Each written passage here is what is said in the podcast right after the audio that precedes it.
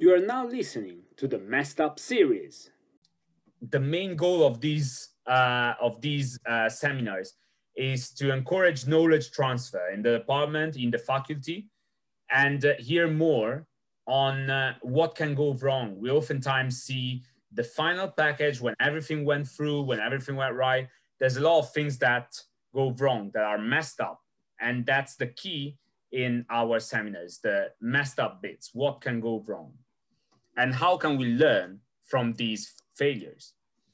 So the first meme is about avoiding sensitive topics. Today's topic is ethics, research, cultures, and interactions with these cultures on these type of things. And uh, who better than Kartikeya, our uh, head of the ethics departmental committee to talk about this.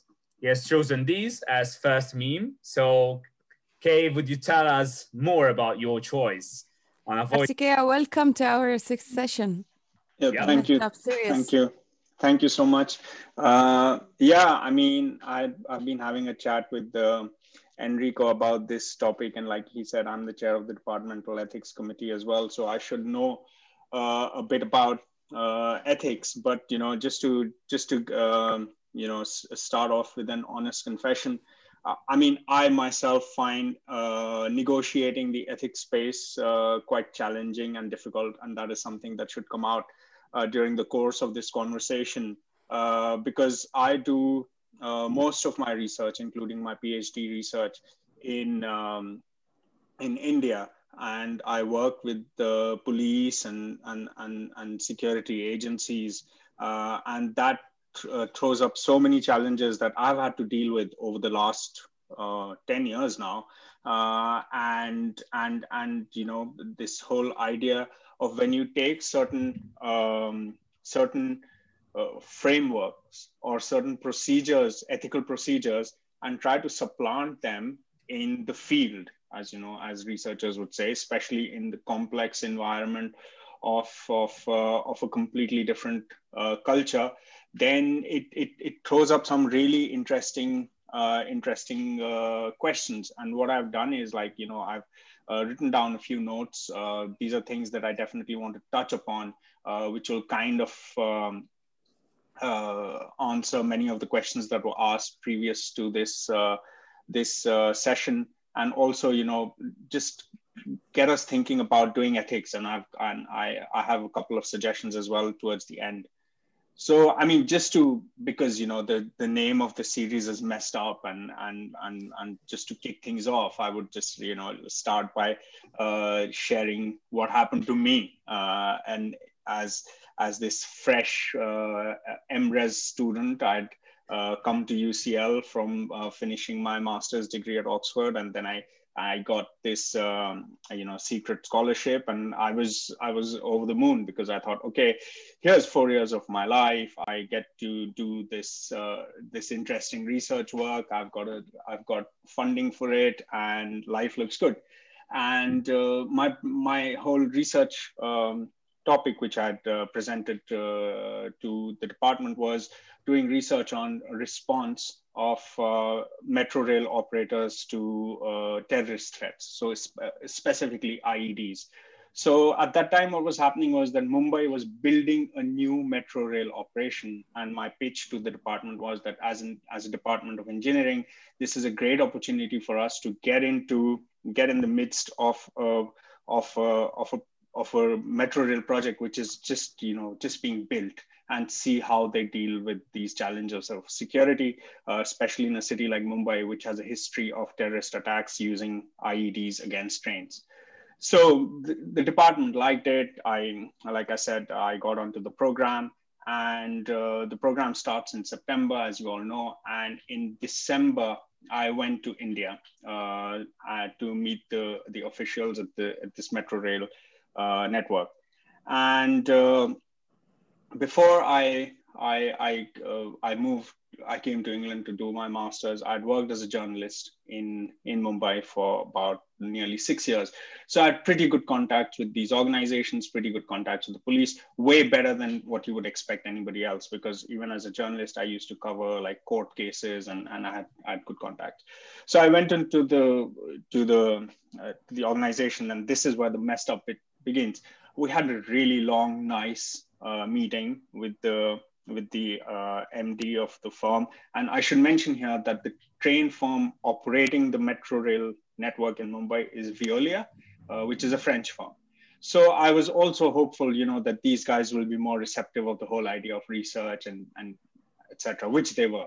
So I kept talking to them about, you know, issues such as safety, how I need their operations data, how I would like, you know, access to the organization. And they were completely open about it. They were complete, they, they felt like this is great. We've got a researcher. They were, they, like I said, they were positive about it. So this meeting with the MD and a couple of uh, other people, their operations research manager lasted about an hour. And at the end of the meeting, I just said one sentence, uh, which I thought was my duty to say so. And I just said, look, you know, um, having said all this, you can rest assured that your data uh, will be safe with me because you know we follow certain uh, principles. That, that's the right thing to say.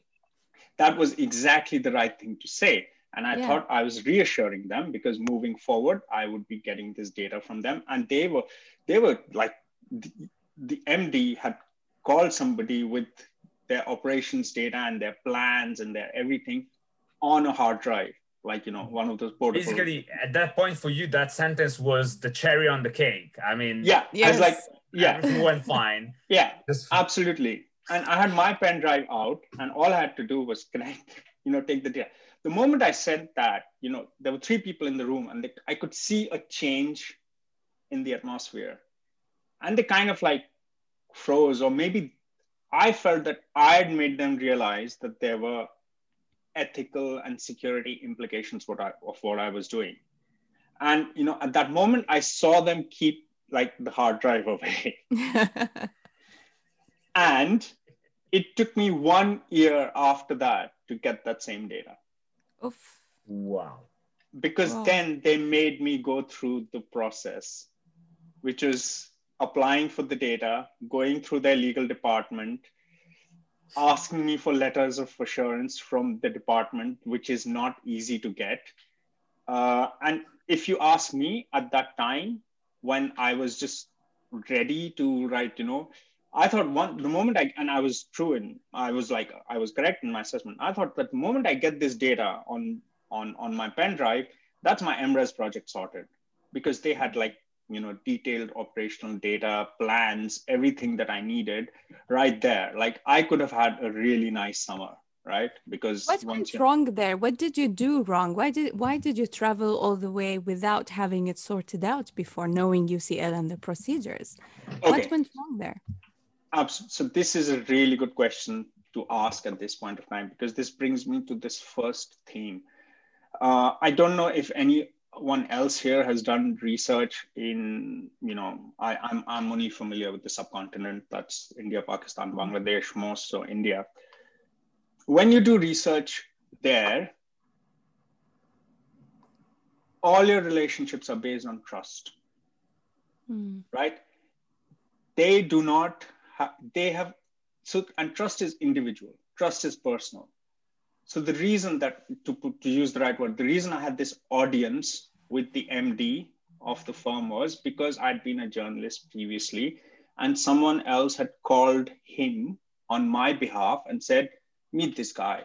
Okay, so the way the way these things work is through references.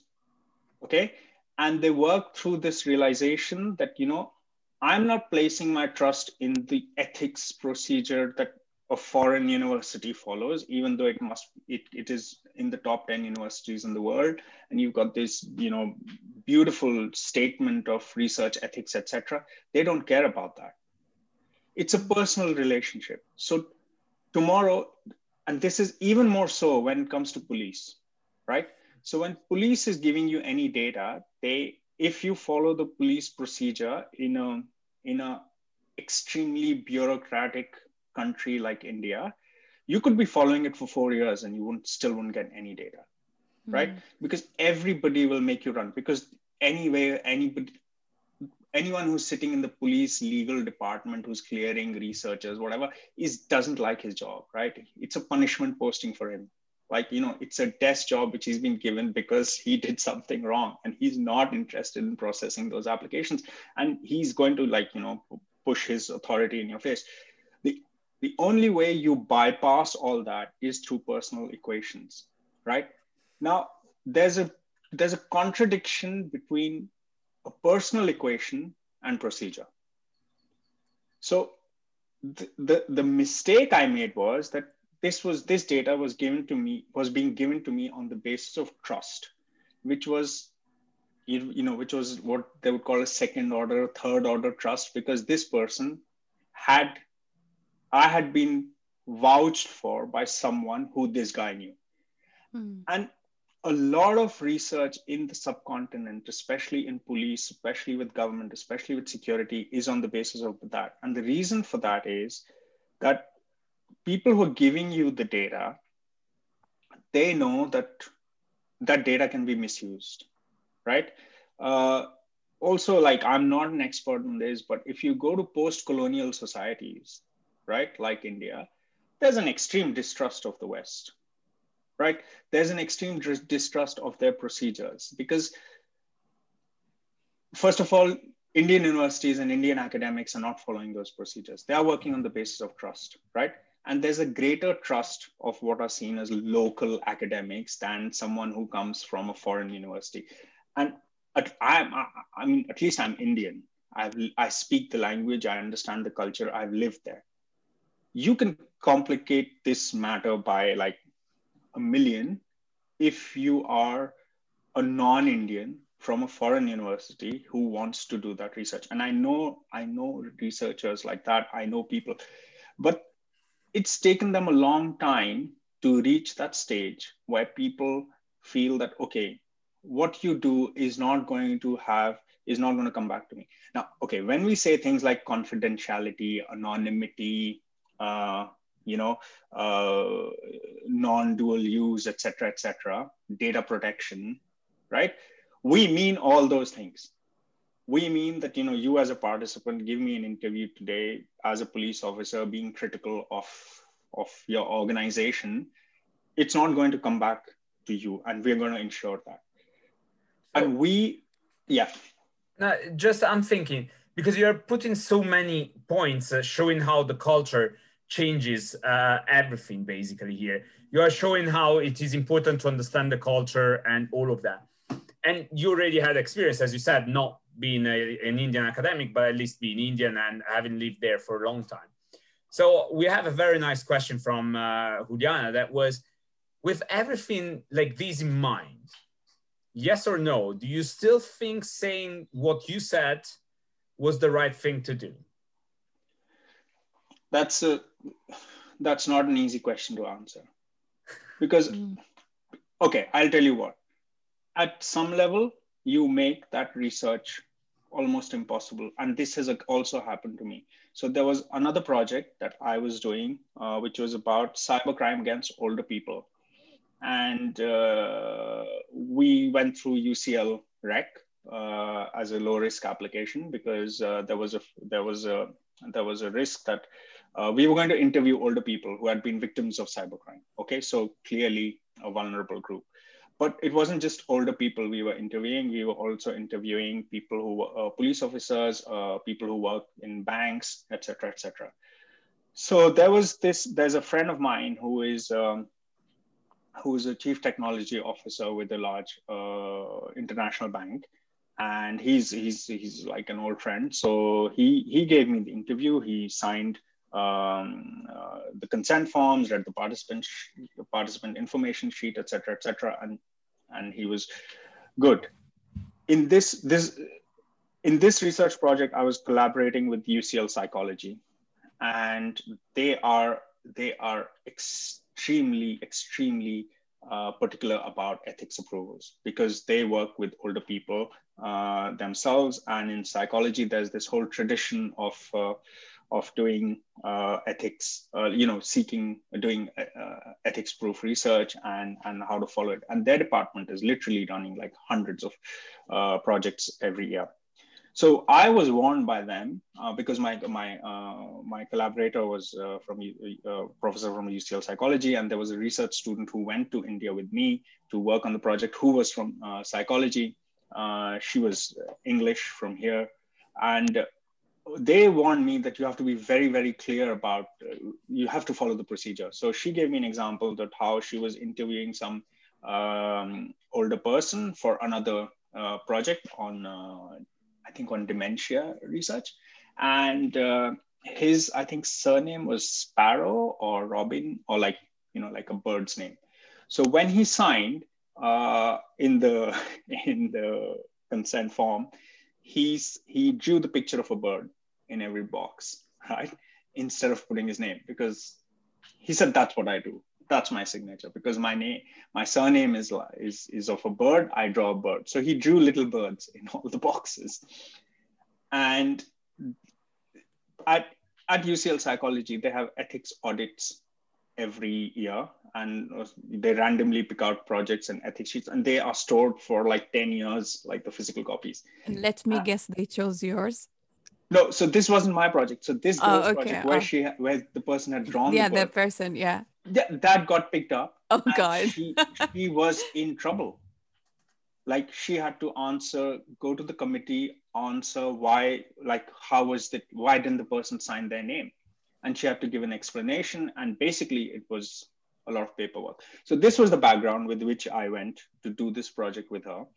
And coming back to the to, to the point, so this friend of mine who's a CTO, he gave me a nice uh, interview for the project, Good Data, and he said you also need to speak to my cybersecurity chief, who was pretty high up in the organization. He was he had a designation like a vice president in the bank, but in charge of cybersecurity, etc. So a really a key guy for me to speak to. And he met me in the office, and I sat with him. He was really friendly, had a coffee and everything uh, with me. He said, "Okay, let's. What are your questions? Go ahead." So I said, "Before I start, can you can you sign this consent form? He said, if I sign anything, it has to go to my uh, go to my uh, legal team.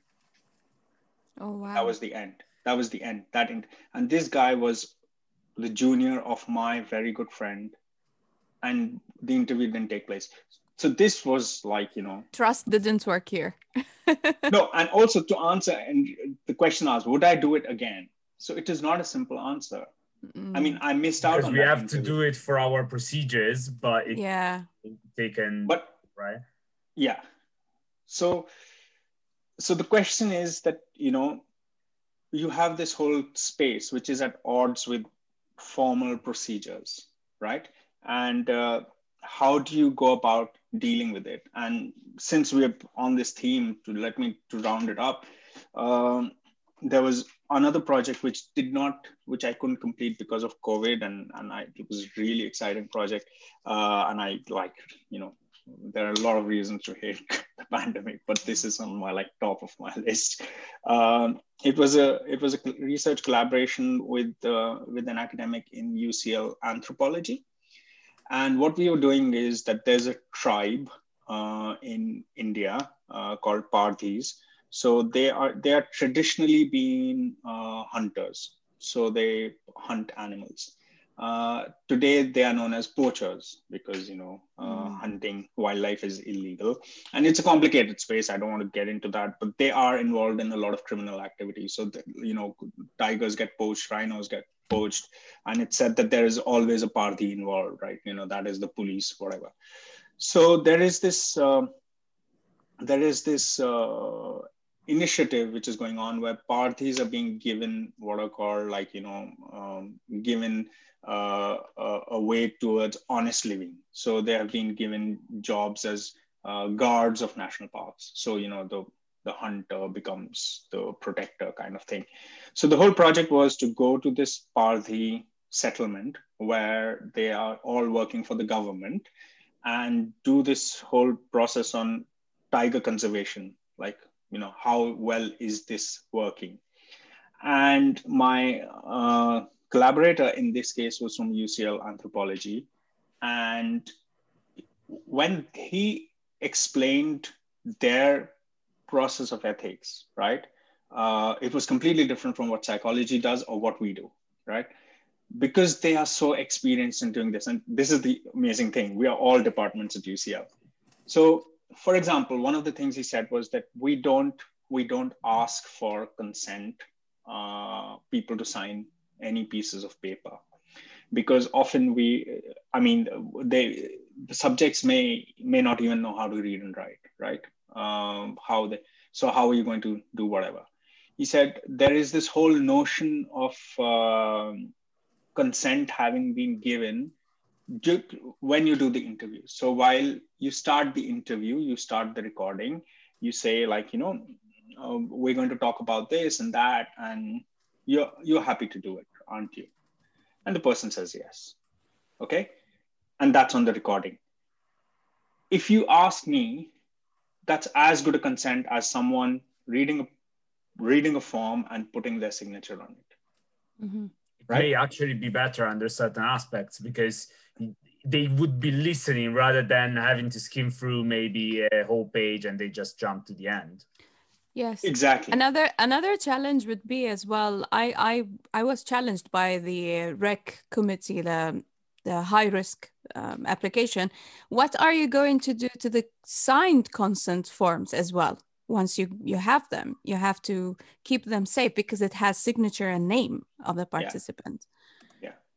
Yeah, yeah. so yeah exactly. So in in the psychology project it was easy. They have a repository uh, safe place to keep those forms.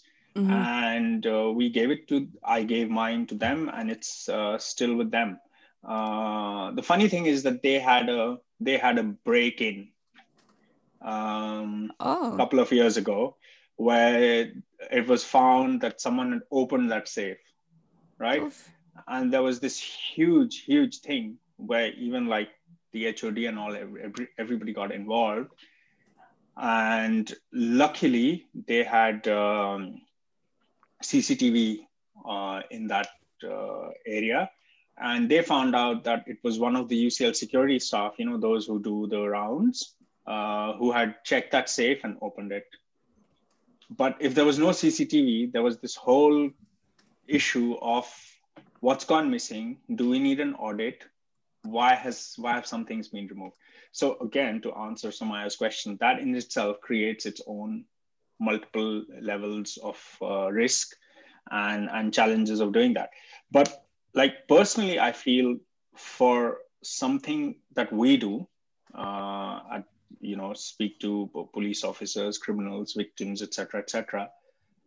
We are more, I think, we are better off learning from UCL anthropology than trying to apply ethics like you would in other disciplines mm. because you know you do you do work this whole idea of trust is always there like even i'm sure even victims of crime in england when they're speaking to you uh, they're not just i mean to a level they're relying upon the fact that it is a you know uh, it is a well regarded university and you, you trust them to uh, follow procedure but they are also relying on their personal equation or some personal connection to talk to you, right?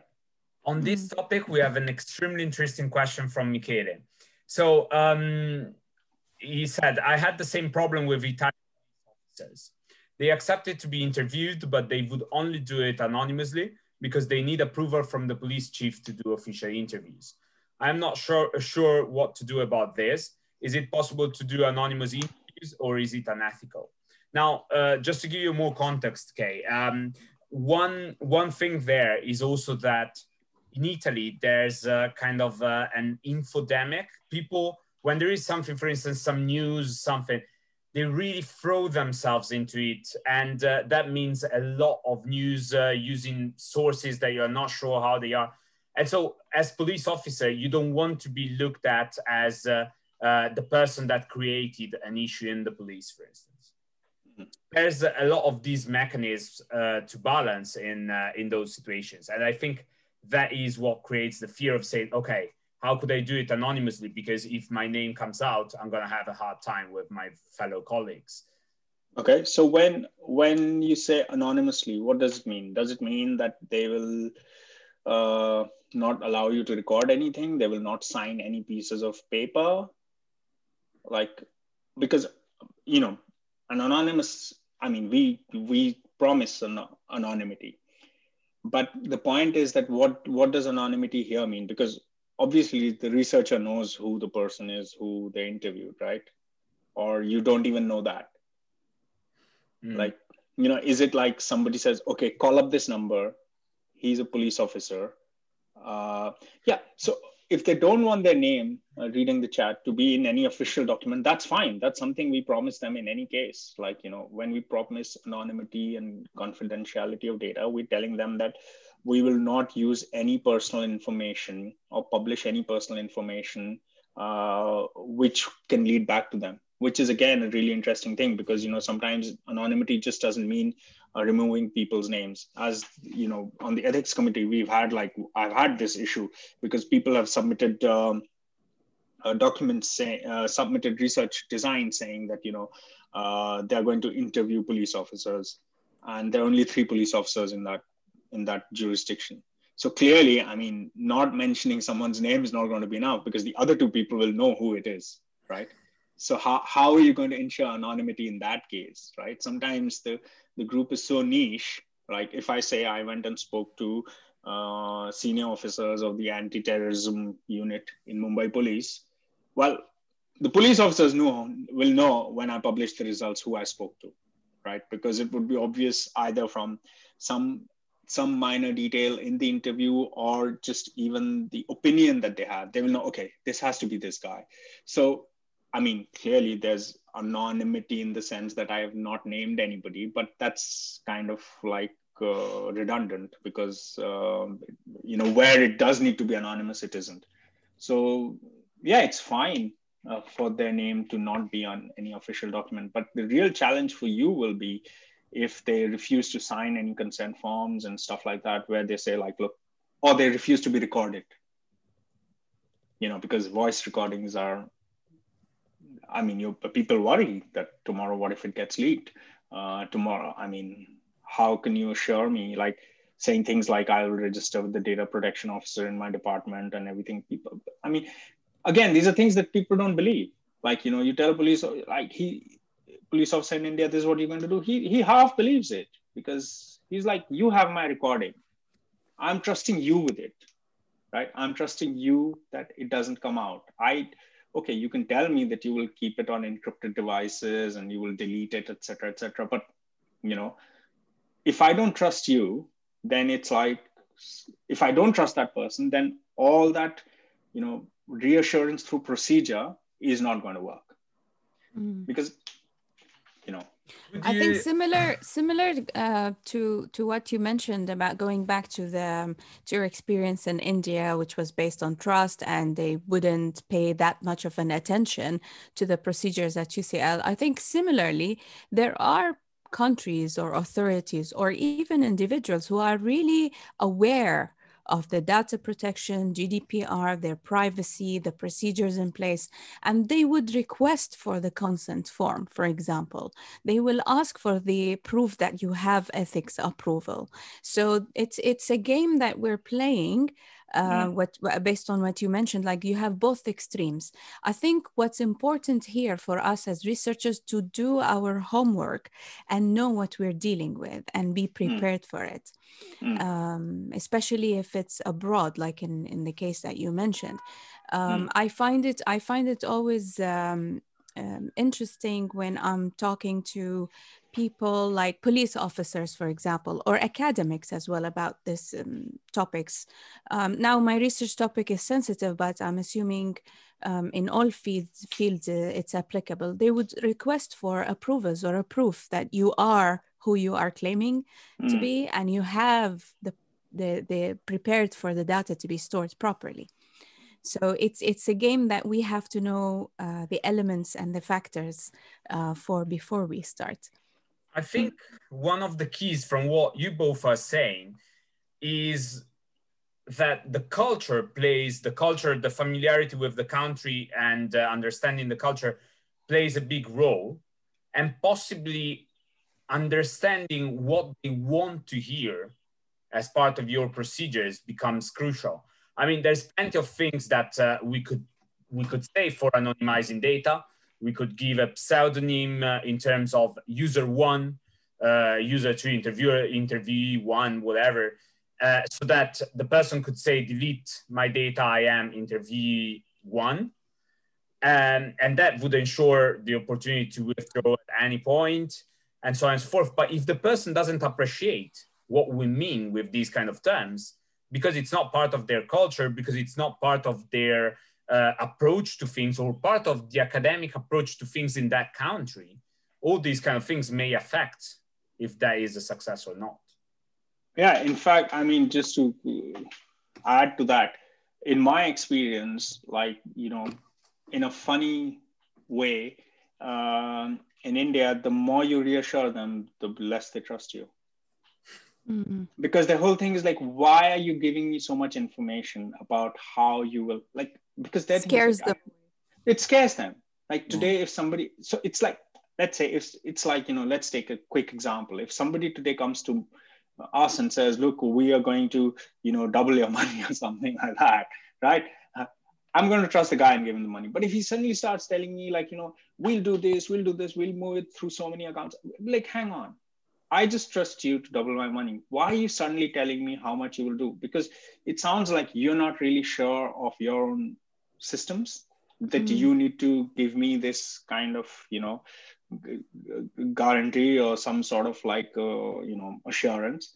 And uh, in my experience, it puts people off also like some of the stuff that we do here is not like as enrico was mentioning right now is not common practice in those places so it just sounds like um, fancy stuff and and and and what Somaya was saying like again in some places if you run into people who are aware of these procedures the only thing it's going to do is it's going to delay your project because mm. they they are going to use that to to, to delay it. And sometimes as the researchers, especially if you're an MSc student and you've got like six months to finish a, finish a dissertation, you want a quick, uh, you know, turnaround. And uh, not everyone has the has the time to to sort those things out. Well, I, I think on that note, um, I, I would like to ask a question. Like, I've gone through this uh, many times, like most of you may know. I've I filled in the high risk form many times, and most of the times I've succeeded. It took a long time. I have one project that's still running, which is research I wanted to do in my home country in Bahrain, where ethics do not exist. Their ethics is very basic. It's just one page form. You fill it in and you submit it, and the the struggle was here with the with the um, rec over here in, in UCL. Now it was one of my first experiences to fill in the form. Um, I learned from my mistakes as I progressed in the next form, the next form, until the latest form that I have submitted. What is the mistake you see that students make that stop them from receiving the approvals? Let it be on departmental level or rec level. See, at departmental level, it's fairly simple. I mean, you know, you have to just show us clearly that your project fits in one of those four exemption criteria. Mm-hmm. I mean, our our you know scope to exempt projects is fairly limited. Um, as long as a student can show that it is it fits in one of those four criteria, usually it you know we we get back to you in less than a week to say it's been exempted. So at the departmental level, the problem arises when that clarity is not there in the project. That's one thing. Or if we feel that okay, the student feels that it fits the exemption criteria, but there's something going on that like like there's deception, for example, even mild mm-hmm. deception, or there is a there's a possibility that the uh, that participants could be considered vulnerable. Or the questions that you're asking could induce feelings of stress and anxiety. Now these are like kind of gray topics because even in the in the committee it's not that it's not always that you know all of all four of us agree on every project right? There are you know there's some people who feel okay this is fine and but some another member might say look this this is sensitive etc so that's that's the place. I'm not aware I'm, i mean i've been through ucl rec as an applicant myself. Uh, i'm not aware of what um, what problems they have but from my experience practically speaking getting getting approval from rec is not so much about getting approval it's about how long does it take so i've seen a lot of even very sensitive projects get approval but it just took them a long time right so mm-hmm. the hmm. long time happens in the back and forth so you send one yes. application then it takes them 4 weeks to come to it, read through it. Then they send you a set of questions. Then you reply. Then another four weeks. So every time you're looking at about a delay of a month to mm-hmm. month and a half. So I would say that there are no like, I mean, there are no no bad applications. It's just like how long applications take. That is the measure of mm. good or bad.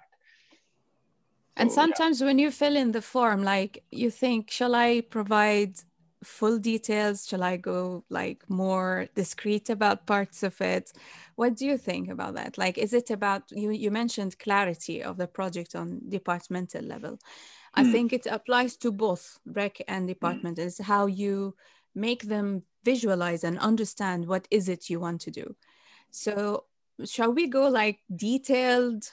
Descri- into detailed description of our project or keep it simple what do you mean by clarity Okay, so uh, one of the most important section on the UCL rec form in the low risk one for sure is, I mean, high risk is another story, right? High risk you cannot avoid. I mean, mm. it's a long process, right? In the low risk one, at least, section 37, I think, is the most important box you need to fill in that form. Because what that section says is do you anticipate any ethical concerns and what will you do about them? And you will not believe it. I have seen so many applications where people have written like three sentences in that. Mm. UCL Rec, right? What the way I understand it is they read your research design, right? They need to read your research design in good detail if your section 37 is light right? Because what they feel is that then you, as a researcher yourself, don't know the ethical concerns that will arise from your project. And that, I mean, look at it from the point of view of the ethics committee. That would put anyone, that would make anyone wary, right? Because the, mm. the, the first person who should know the ethical implications of your research, most of all, is you as the researcher. And if you yourself are kind of light on it, then they get worried because they feel like there will be all these ethical ethical concerns. You haven't even thought about them, and there'll be a controversy tomorrow, and UCL will get dragged on it. That is one of the things that works majorly on that. So make your section 37 quite detailed. You know, think it through because what they also like is they like to see a person who has thought it through, right? Done his uh, homework. Yeah. Done done their homework and. Yeah that I think is half the battle won because after that you will say I will mitigate it in the following ways. Again, there is no perfect way of mitigation. I have seen applications where people have gone and said they're going to talk to victims um, of knife crime and going to talk to gang members who used who who who have been charged with knife crime, right? Mm-hmm. And they said, okay, this will create all these problems, and to mitigate it, I will point them to this resource, this charity which works with victims of knife crime. If then, and that was good enough for the committee. Mm-hmm. Because again, they are not looking for you to turn into some sort of a counselor who will talk to them. All they want to know is that you are aware that when you will interview them, there's a possibility that the victims will feel distressed and anguished. And when they do that, there is a, a kind of, uh, you know, uh, resource for them to turn to. Mm. And, and, and bear this in mind most research ethics, if you see it's kind of like, you know, gold standard, it comes from medicine, right? Mm. Because that's where people are most concerned. So most ethics committees are operating as if it is you're seeking um, ethical approval for uh, medical trials, right? Mm. There, people do crazy stuff, right? They, I, I mean, think medicine and security and crime science department. yeah, but with the crazy but, stuff too. With the case, yeah, sorry to interrupt, but we have three questions there, yeah, which are related to these. But I'll first address um, the other I have actually to read. Uh, there is Rajat. He is on the MRes program and uh, conducting an online service which will ask participants their opinion on topics that are not sensitive. Hmm. Highly specific details, though, like name, date of birth, address, will not be asked. Hmm. However, there are some demographic questions related to gender, age group, and educational level. So um, he submitted a research registration application for data protection uh, along with the ethics applications, pretty well organized. Mm. Does need to do also the data protection impact assessment in such a situation? I don't think so. I don't think so. I mean, data protection should be enough. okay. Because, you know, from the details that he's giving in the first paragraph, I think that's fine. I mean, you'll probably see it in a few days if uh, that was an exemption. Mm-hmm. yeah. Um, while the other two questions, mm-hmm. uh, I actually have an anecdote related to one of them, and they are related to what you were saying. One mm-hmm. is Martin saying, uh, um, "Do you have any advice to reduce the waiting time between the back and forths? Because, or it's something just to accept and deal with because it was like it took 15 months for my mm. approval." Mm. The other one is about uh, if even if we get an approval or exemption from the ethics committee, ethical issues could arise on the way. So how can yeah. we that? And I have a story about this. So um, I wasn't involved directly in that research, but I helped setting up uh, uh, the the infrastructure because I used it for other experiments.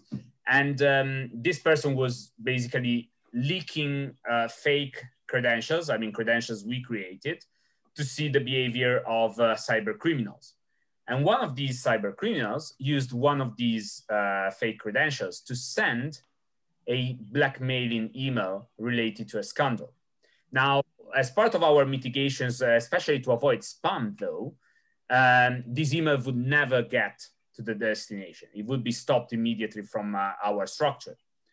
But we were recording it, and obviously, when uh, the when my friend and student has seen it, was like, wait, and now?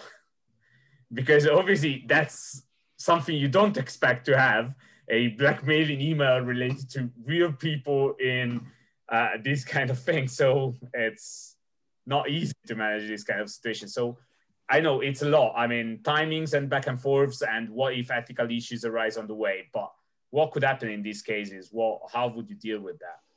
Okay, so in terms of timings, like I haven't been on REC, uh, and I'm not. See, the the simplest thing to do is is what we in crime science or in criminology we call victim blaming, which is we say that you know you didn't give enough information and that's why you deserve the back and forth. But I don't I don't think that would be fair. I've seen some, like well written applications because I have to sign off those applications. I've seen well written applications just wait uh, I mean, sometimes yes, you know, if your section 37 is two sentences, then I warn people and, and then so, but I don't see again, now the thing with REC is that it's, the point to remember is that it consists of lay people who are not experts in your research. And like a lot of things in England, it comes down to well-written applications get, you know, processed faster now, what is the definition of well written? How does it work? Look, this is kind of, I think there needs to be more effort on part of REC to clarify this. But then how do we do it is something. So we have monthly, like, you know, uh, meetings where we can go and give our opinion to REC and all. And one of the things that we're trying to do at the department is try and take more more uh, power from REC to us by saying that like there are some things which are specialists that we understand better. Uh, but again, that is a whole debate because the fear in that is that then departments will just, you know, will have their own blinders, look at something, not consider it's ethical, so kind of like the student like the student when they're mm. filing they don't really see. So the whole point is that there needs to be some objective layperson who can see the bigger picture. And that is where the whole thing is. So but to again i mean to give martin an honest answer i would say i don't know how to reduce that. And it's just too subjective i've seen it uh, to do whatever. But yes one piece of advice would be that give them as much information as as you can um, and, and and and and do that. And in terms of uh, of ethical implications which come which come up when i was in mres we used to have a three day uh, ethics training. Um, i don't know if you guys also have it uh, which was um, i think uh, mine was one of the last years i think. Okay. So in that, we were clearly told that if the, any ethical implications come up during the project, you have to, you know, uh, inform whoever gave you your approval or exemption, and you have to kind of whatever. But it is difficult, and again, I think um, there are better uh, processes in place at something like uh, DPU next door and developmental development and planning unit because they do a lot of research um, in in in difficult environments. And let's say UCL anthropology, they have a much better system in place to deal with them. But that is again something that, given the field area of research that we work in, we need to be more aware of it. And and I do really want to take these things forward um, in in terms of of having having uh, take what to. But again, you know, is procedure the answer? I'm not so sure. Uh, but yeah. I think, I think the back and forth also depends on how fast you respond, how well your answers are, as you mentioned. Um, I understand uh, Martin's question because I went through the same. Uh, the ping pong uh, took a very long time. And um, at some point of time, I received 90 questions Oh, back oh, wow. from the REC. Yeah, that I had to write like a, a booklet of answers. And then that's a project that is still pending. It never reached anywhere.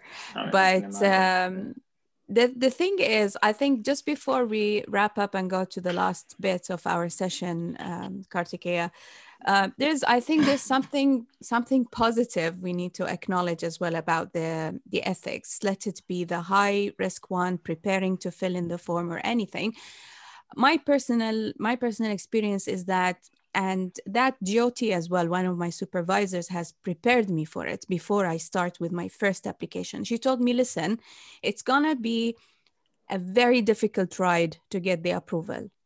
Mm. But think of it this way that you will prepare everything you require for your project in advance, have the mm. approval for it. Once the approval comes in, you just hit the road and execute. You have mm. everything sorted out. So mm. I always had that mindset going through the project, the, the hmm. approval and waiting for it. And it hmm. really helped me looking at it positively. Mm. Um, so I think we need to also acknowledge the, the positive side of, of the experience as well, bringing mm. the preparing the information sheets, the consent form, approval data protection, all the questionnaires, prepare yourself, how you will schedule, even the backup plan. Mm. What if it mm. goes wrong? Mm. Um, so that's that's um, on my my personal note on on the whole experience.